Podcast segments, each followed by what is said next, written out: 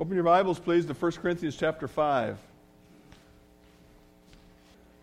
Last week I uh, told you of my foolproof plan to make friends with Titus, uh, my uh, youngest grandson, by using some whipped cream.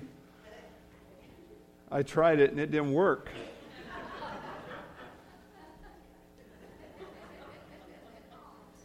he looked at me like, You're trying to trick me, aren't you? I'm not going to like you no matter what you do. He was at my house yesterday. I tried it again. I don't want any whipped cream. I don't know what in the world's wrong with him. I'm going to have to be really patient and find just the right thing to feed him before we're going to become buddies, I tell. Love is shown and perceived in many ways. Well known book was written a few years ago called The Five Love Languages, and it was one man's attempt to say these are, these are five different ways that people give and perceive love. I'm pretty sure that what's written in 1 Corinthians 5 wasn't in that book. Even though it is a way that God wants us to love one another. Let's read about it. 1 Corinthians chapter 5. It's actually reported that there's sexual immorality among you, and such sexual immorality as is not even named among the Gentiles, that a man has his father's wife. And you, you are puffed up. The church of Corinth is puffed up, and you have not rather mourned that he who has been done this deed might be taken away from among you.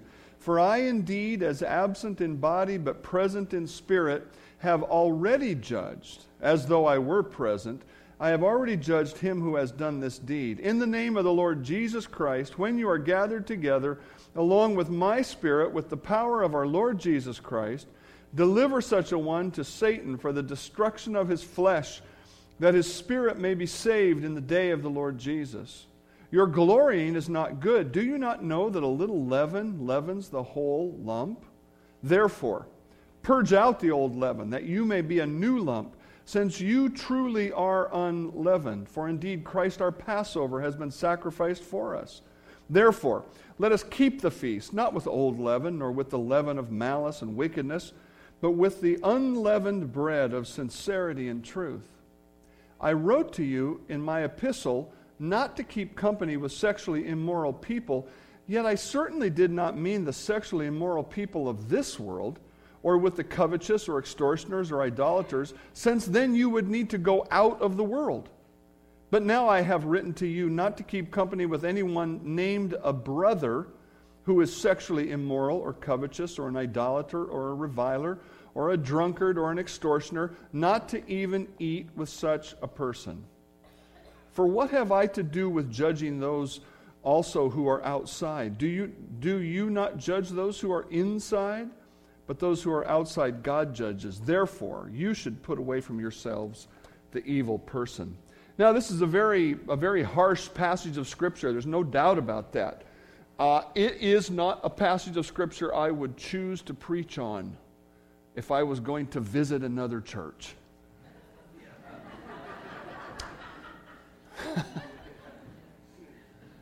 but it's a passage of Scripture that God inspired, and I honestly do believe that there is a way in this passage that God wants us to show love to one another, and that way, in summary, is this we're supposed to help each other walk in righteousness.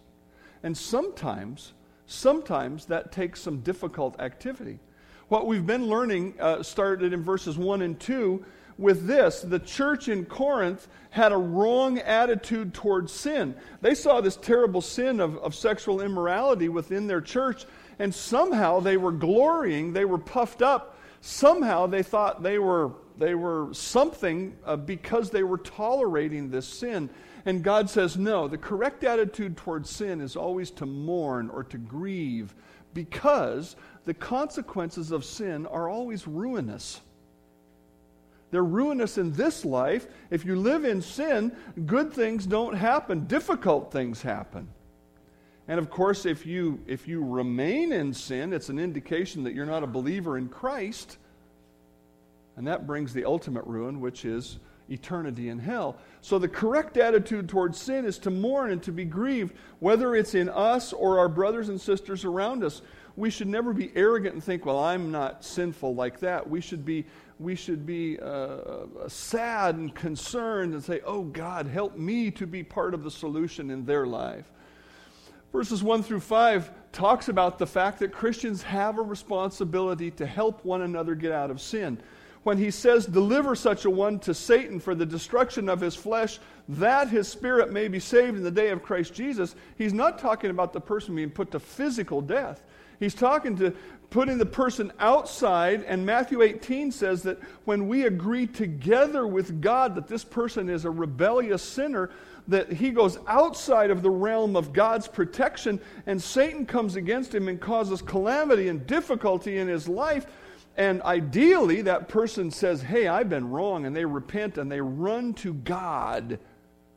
And the earthly manifestation of God is the church, the body of Christ, local, the local church.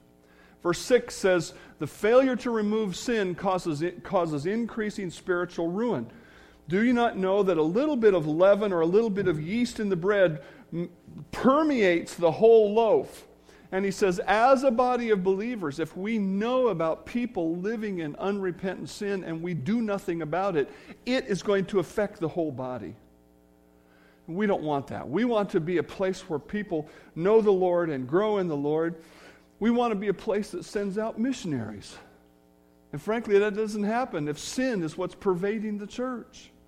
And so we, we, we want to understand that we must do some things that are hard at times in order to keep God's work doing what God wants it to do. In verses 7 through 8, we learn that separation from sin honors our Savior. He says, You are, in fact, unleavened. And he talks about our position. When Christ saved us from our sin, we, we took a seat with him in the heavenly places. We are perfectly righteous with God, and we have some things to work on here on this earth. But when we live up to that position by living righteously, we honor the Savior who died for us. And today, in the last section of this chapter, we want to learn this truth. Separation from sinners requires thoughtful action. We need to be careful and we need to understand the Scripture carefully as we live it out. It's hard to live out, but it's worse when we don't do it in a scriptural manner. So, the first thing that we understand in verses 9 and 10 is this separation from sinner does not mean isolation from the unsaved. Look at verse 9. I wrote to you in my epistle, and apparently there is an epistle or a letter that Paul wrote to the Corinthians before 1 Corinthians. I guess we'd call it 0 Corinthians. He wrote them a letter, and no doubt he wrote many letters that are not in existence. That's not a problem for our understanding of the Scripture. We understand that God caused some of those letters to be preserved and some of them not. And so he had previously written to them and told them a certain truth, which was you need to stay separate from those who live in sexual immorality. In verse 10, though, they had a misunderstanding. Yet I certainly did not mean with the sexually immoral people of this world or the covetous or extortioners or idolaters, since then you would need to go out of the world. That's a pretty that's a growingly obvious truth to us today in our country. Because uh, the, uh, the morality of our country is degenerating, or else it's becoming more visible, one of the two. And so the, the, there's always been a struggle with Christians as to how close do I get, how close do I need to get, how far away do I have to stay, some of those things. And Paul says, listen, separation from sinners does not mean isolation from the unsaved. The gospel ministry requires interaction with unbelievers. That should be a great big duh. Okay, duh. We have to interact with sinners or we can't reach them for the Lord. And yet sometimes we forget that. One of the natural things that happens to new believers in Christ is they, they come to Christ and, and when they're first in Christ, they have a whole circle of unbelievers around them. And uh, oftentimes they influence some of those people to come along to the Lord. But very soon there's conflict because their old circle wants to do some things that they don't want to participate in. And they're really trying to grow in the Lord. And so they, they naturally distance themselves from the unsaved and, and they're really liking what they see in church, and so they cling to the believers. And there's a good side to that. And the good side is because that's how you live righteously. You cling to believers and you, you keep a certain distance from unbelievers. That's what we're going to talk about today. But sometimes we get over here and we go, you know what? This is so comfortable. It's like my bed at 6:30 in the morning. Oh, it feels so good. And I think I should get up. But it feels so good here. Maybe I'll just stay here a little longer. You know, and, and if a person did that all day long, then they would be failing in their responsibility. And so that's the challenge. And then, of course, some Christians today, there's been kind of a movement in the evangelical world to, to sort of get super involved with the unsaved, perhaps in some ways that they shouldn't. And so the question comes how, how do we live this out? Well, we start by understanding that Jesus said, Go therefore and make disciples of all the nations, baptizing them in the name of the Father, the Son, and the Holy Spirit, teaching them to observe all things I have commanded you. And lo, I am with you even to the end of the age. It goes without saying that sharing the gospel requires interaction with those who don't yet know Christ. In Christ's first great message, he said this You are the salt of the earth, but if the salt loses its flavor, how shall it be seasoned? We could also say, if the salt stays in the shaker all the time, how is the world going to be seasoned? It is then good for nothing but to be thrown out and trampled underfoot. You are the light of the world. A city that is set on a hill cannot be hidden nor do they light a lamp and put it under a basket, but on a lampstand, and it gives light to all who are in the house.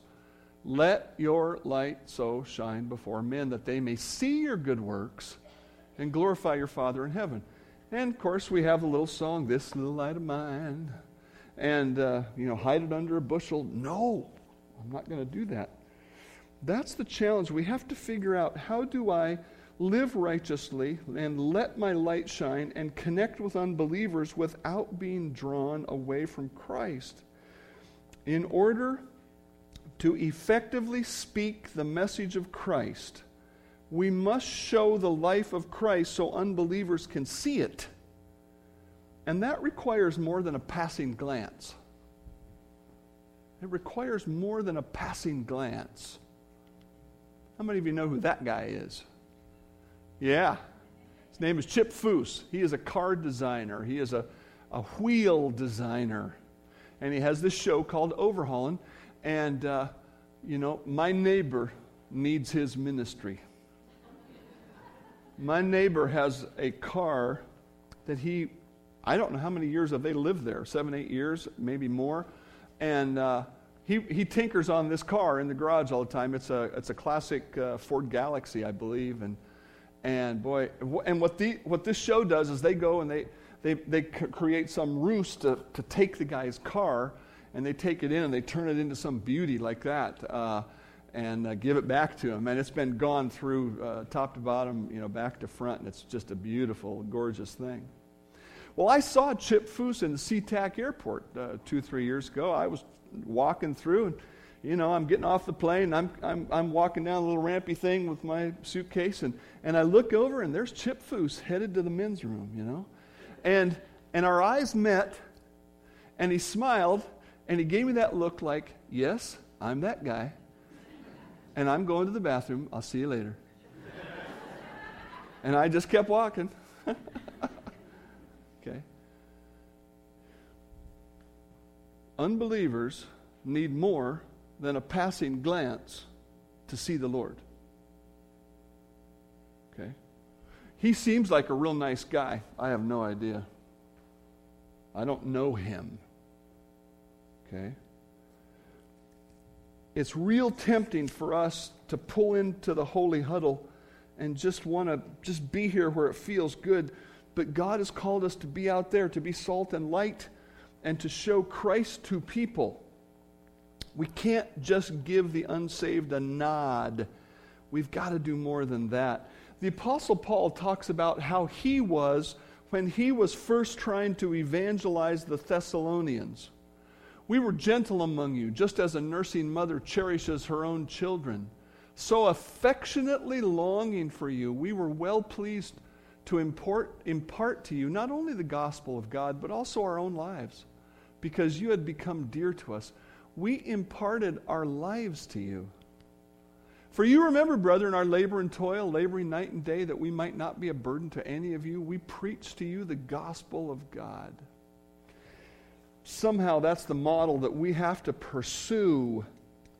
And, and the reason is because all of the statistics show that it's because of a friend that people come to Christ. Over 80% of people who walk into a church for the first time or who come to Christ, it's because of a friend. And the reason for that is this little statement here the best salesman is a satisfied customer. Okay? Um, I remember the first time a guy told me about Costco. Man, you got to go to Costco. It's the greatest thing. You know, they got the greatest deals and blah, blah, blah, blah, blah. He was the chairman of my board in Tukwila, and he made sure I got a Costco card so I can go to Costco. I've been going to Costco practically since it was open, you know. And honestly, it's because of Joe Byam. I never heard of Costco before him. He's a satisfied customer. Are you a satisfied customer? Helping people see the positive value of Christ requires relationship. We need to be friends with unbelievers that God brings into our life, whether it's at work, the neighborhood, McDonald's, the sheriff's office for me, and the church, the school, the athletic club, the sports team, our families, wherever God might lead us. Jesus was called a friend of tax collectors and sinners. We should be that way. Our church should be known that way that we welcome people to come and hear about the Lord and we love them and care for them to Christ. We must build redemptive relationships.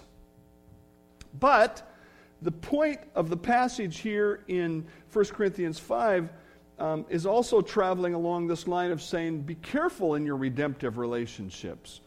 Jesus put it this way I do not pray that you should take them out of the world, but that you should keep them from the evil one. They are not of the world, just as I am not of the world. And so, if, if you haven't heard it, there's a little phrase that's coined years ago Christians are in the world, but we are not of the world. The challenge for us is to say, in my redemptive relationships with unbelievers, how can I connect with them and yet still walk with the Lord, not be drawn down to sinful a sinful level. The gospel ministry requires interaction with believers, but it also requires godly living requires a separation from the unsaved. And the thing that I want you to understand today is what the word separation means as I said in the main point here, separation is not isolation, as in I have no interaction whatsoever, but there is a distance that needs to be maintained. Godly living requires separation from the unsaved. Do not be unequally yoked together with unbelievers. For what fellowship has righteousness with lawlessness? What communion has light with darkness? What accord has Christ with Belial or the devil? What part has a believer with an unbeliever? And what agreement has the temple of God with idols? For you are the temple of God. As God has said, I will dwell in them and walk among them. I will be their God, and they shall be my people. There's an imagery here, and the imagery is of being a cow. That's, that's a yoke. When the scripture said, Don't be unequally yoked together, the, the mental image God was drawing for the people of that day was taking two animals uh, who are capable of pulling some other implement, you know, a plow or what have you, a cart, and putting them in a yoke to work together. And the imagery was of being unequally yoked. When I drive down through the middle of the uh, residential to get to the church from my house, I drive by a pair of unequally yoked dogs. These people have a full mastiff, I think, and then a chihuahua. and the big dog stands there, and the little dog goes, Hey, let's play. Hey, hey, hey, hey. You know, and the little dog could, the big dog could go, Love to see that. That'd be fun, you know. Can you imagine taking two disparate animals like that and putting them in this yoke? It obviously doesn't work. And God said, and, and you know, when God described this, did you notice how he went on at length? He didn't just say one example. He said, Don't be unequally yoked. What fellowship has righteousness with lawlessness? What communion, light with darkness? What accord has Christ with Belial? What part a believer with an unbeliever? What agreement, the temple of God with idols? Therefore, come out and be separate and do not touch the unclean thing. And so, somehow, God's concept, God is the one saying, go out and reach the unsaved. The Apostle Paul was the one saying, I gave my life to these people and connected with them. And yet, at the same time, there is a, a certain kind of distance that is kept so that we are not pulled into sin. God says, don't get yourself into a place where you are bound. The, the, the, idea of the yoking is being so connected to someone or something that you can't help but go where they go. You can't turn left and the other one turn right in a deal like that. You can't do it. This kind of yoking happens with best friends who become so besties that they can't live without the other person's approval. It happens certainly in romantic relationships. People become so in love with the other person that they don't want to say no. You know, when you ask the question, why does an unbeliever marry a believer? The answer is simple because they fell in love and the bond was too hard to break because it would be really painful to break such a bond.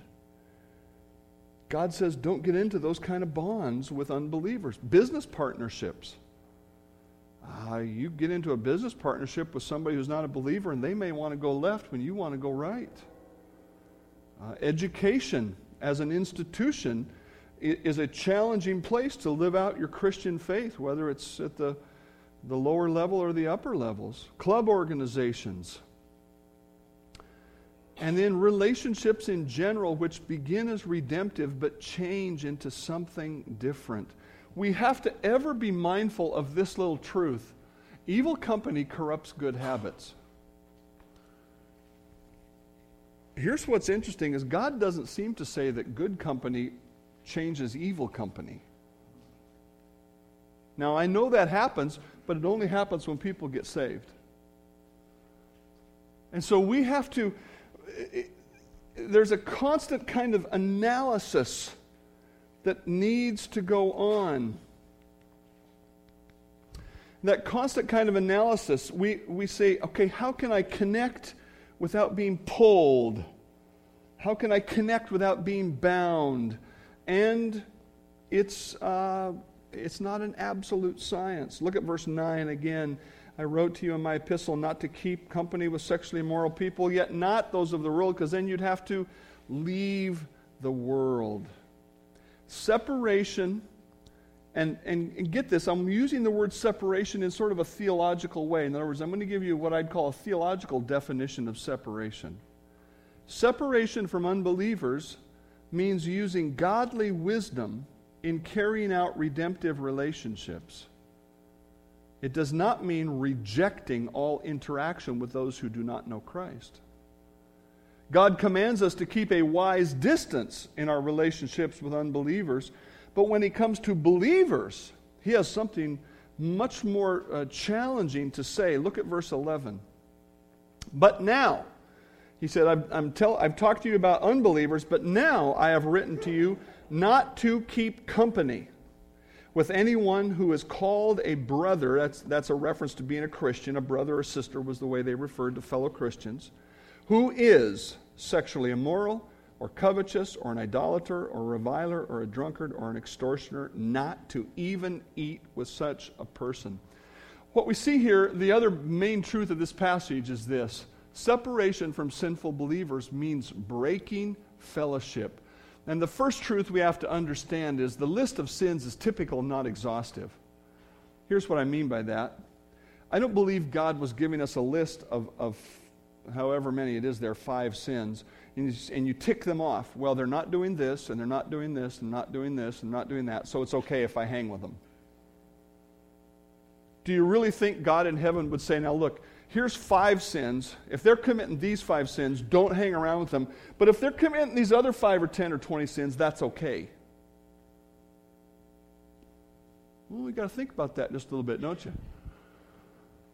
Look at the list sexually immoral, that's broad. Coveting. Coveting is when you want things you don't have because it's going to make you into something you aren't. Coveting. Extortioner, getting things from people that in an ungodly way. Idolatry, worshiping something. That's a broad one as well. Sexually immoral, coveting, idolater. The word reviler uh, means to be a slanderer, somebody who speaks poorly of other people on purpose, a drunkard or an extortioner. Not to even eat with such a person. You know, if, as we study through the book of 1 Corinthians, we're going to see these sins in the church these things were going on in the church. It's really, it was, it really had devolved a lot. I don't believe the list of sins is meant to be an exhaustive uh, checklist, but an, a typical list. In other words, you go back to 1 Corinthians, or, or verse 7, therefore purge out the old leaven. That is a broad word which talks about life outside of Christ. And so he's saying, purge that out. Don't hang with people who are living in that kind of sin. And the other thing that's very important here is this, and I hope you really hone in on this and grab this. Otherwise, you're going to think me some type of a fanatic, and I've never been accused of that before. The sin which calls for separation, the sin that call, calls for a breaking of fellowship, is ongoing, not one time. Look at the word is. Isn't that funny? What is depends on what the definition of is is. Look at the word is. It really does here. Let's back up, uh, or no, verse um, 11. I've written you not to keep company with anyone named a brother who is. Now, in the Greek language, you can write a verb in such a way that it's called present tense, and it indicates ongoing action. Okay? It's not saying, did this person one time commit a sexual, uh, an act of sexual immorality? It's not, did they one time covet that new thing? It's not one time did they fall back into their ways of idolatry. It's saying somebody who calls themselves a brother, but the reality of their life is they are. There is an ongoing kind of sin in their life. Look back at verse 1, the, the, the, the, the, the thing that, that caused this passage to be written. There is a sexually immoral person who has his father's wife. And that again is written in the present tense, indicating this is an ongoing thing. It's not a one time thing. It's not something that somebody, they, they, they did wrong and they said, hey, I did wrong. And they've confessed and made it right. It's not talking about you know, somehow scrutinizing everybody's life for anything they've ever done. It's talking about a person who is unrepentant and on and on they are sinning and sinning and sinning. You know, if you look at verse 11, I would assume we have all made the list at one time or another. And I would assume that because I've made the list at one time or another. Don't keep company with a brother who's called sexually immoral, coveting, idolater, a slanderer, a drunkard, an extortioner. We've all been on that list at one time or another. But the question is is that the lifestyle we're living in? Is that the tone of our life? Is there an ongoing, unrepentant sin? You see, because when I sin, I do what I believe many of you do, and certainly what I hope you do, what I've been teaching you to do, which is to confess the sin. And then to repent, which means I was doing this, but now I'm going to do the righteous thing. I'm going to turn from my sin.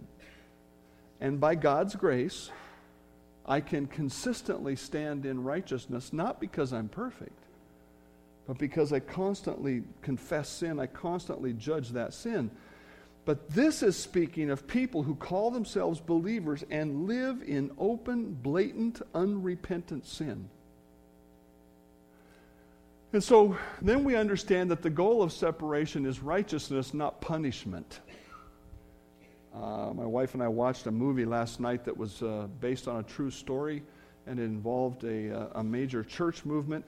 And they talked about people who had sinned and had to make atonement for their sins. I got news for you you can't do that. And I can't make you do that because Christ paid for your sin on the cross. There is nothing punitive going on here. And, and for that matter, there's nothing punitive in the way that God interacts with Christians. There are elements of discipline for the sake of righteousness in God's relationship with us, and there may need to be that in time, uh, at times in our relationships with one another. Here's how God encourages righteousness but does not mete out punishment. Have you forgotten the exhortation which speaks to you as sons? My son, do not despise the chastening of the Lord, nor be discouraged when you are rebuked by him. For whom the Lord loves, he chastens and scourges every son whom he receives. Now, um, uh, when we see a word like chastening, we see a word like scourging, we're thinking punishment, and that's because even though we had good intentions, Perhaps as parents, our mental image was, I'm going to punish you for doing wrong. The whole concept of discipline or chastening with God is not about punishment. The concept is encouragement to live righteously. He chastens us for our profit, for our profit, for our benefit, that we may be partakers of His holiness. Now, no chastening seems to be joyful for the present, but painful. Nevertheless, afterward it yields the peaceable fruit of righteousness to those who have been trained by it. And the whole concept of training or raising a child is the idea of shaping and molding into a good adult person. The word chastening, in the NIV, it's translated discipline.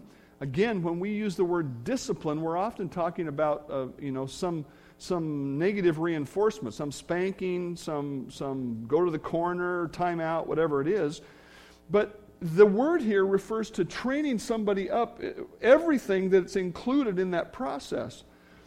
In parenting, uh, there is instruction by words, there is praise for the right behavior, there is disapproval and rebuke of wrong behavior. There is correction with words. You did the wrong thing. Here's the right thing to do. And then there is motivational reinforcement, either painful or positive. You know, the positive is here's a gold chart. Every time you make your bed, you're getting a star and a nickel. And the positive is, I've been telling you about making that bed for a week, and now if you don't make it tomorrow, there's going to be no gold star and there's going to be a reminder. Okay? And there's room for people to have different kinds of reminders. I do believe what God says when He says, spare the rod spoil the child. I believe they're, with very little children, the only thing they understand is pain and pleasure. And so you give them a little bit of pain, and they learn, hey, you know, I need to listen to the big guy. And what happens, I believe, is they grow up thinking, I need to listen to the big guy. Because God does the same thing. You can only live in sin just so long before He brings along some pain, not to make you pay for your sin because you can't possibly pay for your sin. He brings along some pain so you'll go, Whoa, that's the wrong direction. I'm going to turn around. And that's what God wants us to do in the body of Christ when it becomes necessary. How does God accomplish this chastening work? He might have a police officer in just the right place at just the right time. Oh, we got different opinions about that. He might put someone in just the right place at the right time to hear those words come out of your mouth, and then you go, Ooh. I wish they hadn't heard that. I asked a pastor friend who had become immoral, Did God warn you before this happened? He said, Oh, yes. And he went back and told me about the warnings he received, and he ignored. See, I think that's, a, that's what God does. Anytime there's a sin in our life, he brings little things along. You know, if you're a child, he brings the parent along to say, shouldn't be that way. And it's kind of what in the scripture calls a still small voice.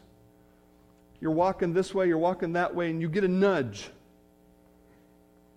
And you know, the farther you walk, the more God says, okay, I guess you can't hear the nudge. I guess I'm going to have to give you one of those through some greater calamity.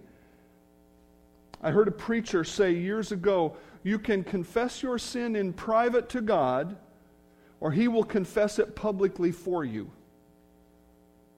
And one of the ways that can happen is for a church to care so much for one another that they don't stay silent about sin. The goal is righteousness. God's discipline, whether through some circumstance in life or through a body of believers, is for the purpose of helping people walk righteously. And that's how we need to think of it. The act of separation is a last resort, not a first move. When we read this passage in 1 Corinthians 5, we can know for certain that what's been already going on is the words of our Lord uh, that Paul would have taught them. If your brother sins against you, go and tell him. That's a personal rebuke. If he hears you, you've gained your brother. If he will not hear you, take one or two more, that by the mouth of two or three witnesses every word may be established. That is just what it says. And I think in the church setting, that should be a spiritual leader um, of, of some sort who goes with you. And if he refuses to hear that two or three, tell it to the church. And the inference, the little piece they left out, is tell it to the church so the whole church will rebuke them. Can you imagine what would happen if, if need be, if our whole church anytime we saw a certain brother or sister, we were saying, Are you doing the right thing? Are you making those changes? I mean, every time, you know, um, on, a, on an average Sunday morning, we have 170 people here in church, but we've probably got, I don't know, 250 or better people that are part of the church. And can you imagine if 250 people went, What are you doing? What are you doing? Are you doing the right thing? Are you doing the right thing? You know, one of two things would happen, wouldn't it?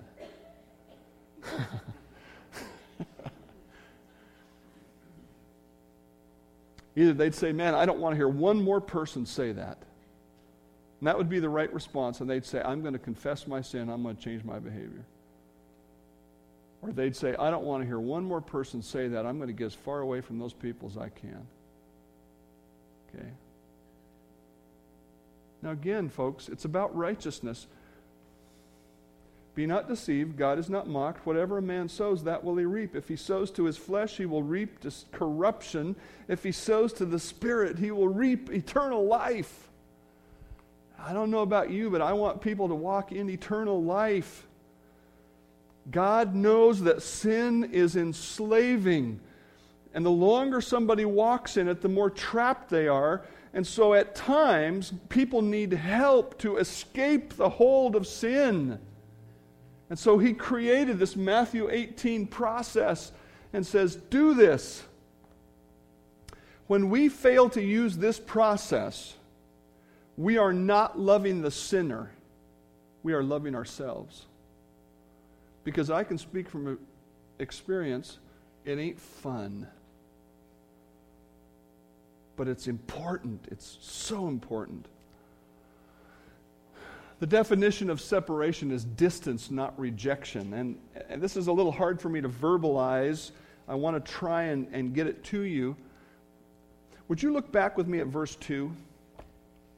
Or, in fact, we, just, we could even just scan the passage, but in verse 2, he says, You've been glorying. What you should have done is mourn so that this person would be taken away. Verse 5, he says, Deliver such a one to Satan for the destruction of his flesh. In verse 7, he says, Purge out the old leaven. In verse 11, he says, Don't keep company with an immoral Christian. And in verse 13, he says, Put away from yourselves the evil person. Now, would you look at that? Five different ways in five scriptures in a short space, God says the same thing. Do you think He really means it? Now, here's some, some questions to say how do we live this out? You know, uh, certainly part of it is, is an official church process, um, which we would, we would work on together. But perhaps even in a casual, you have a casual relationship, perhaps for some believer from another church, does this mean you cannot talk to such a person? Does it mean, according when he says there not to even eat with such a one, that if you stop eating with them, have you fulfilled God's whole command? And what does it mean in Matthew 18 to treat them like a heathen? Let him be to you like a heathen and a tax collector. What does that mean?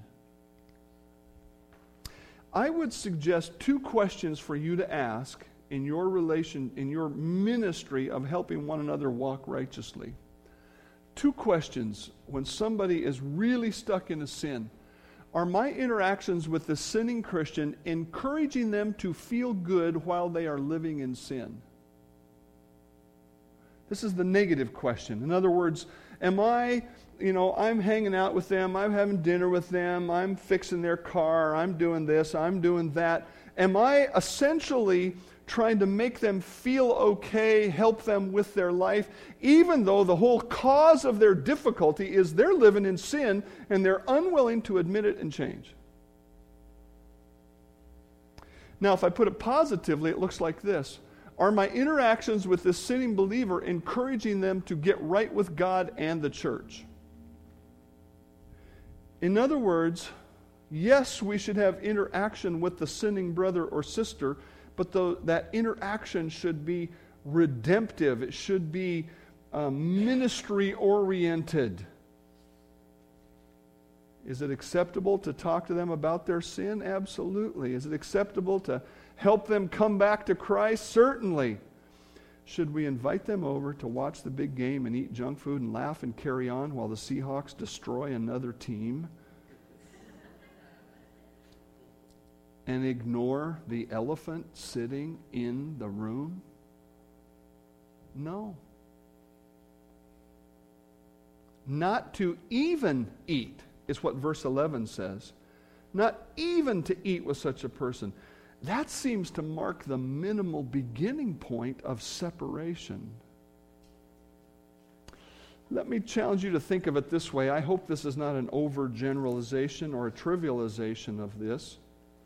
What do you say about a parent who has a child who is demanding and controlling, maybe out of control, gets their way all the time? You say the parent is spoiling the child, right? Because you're looking at it thinking, why don't you do something about that? What do you say about the church who has members living in sin and they do nothing about it.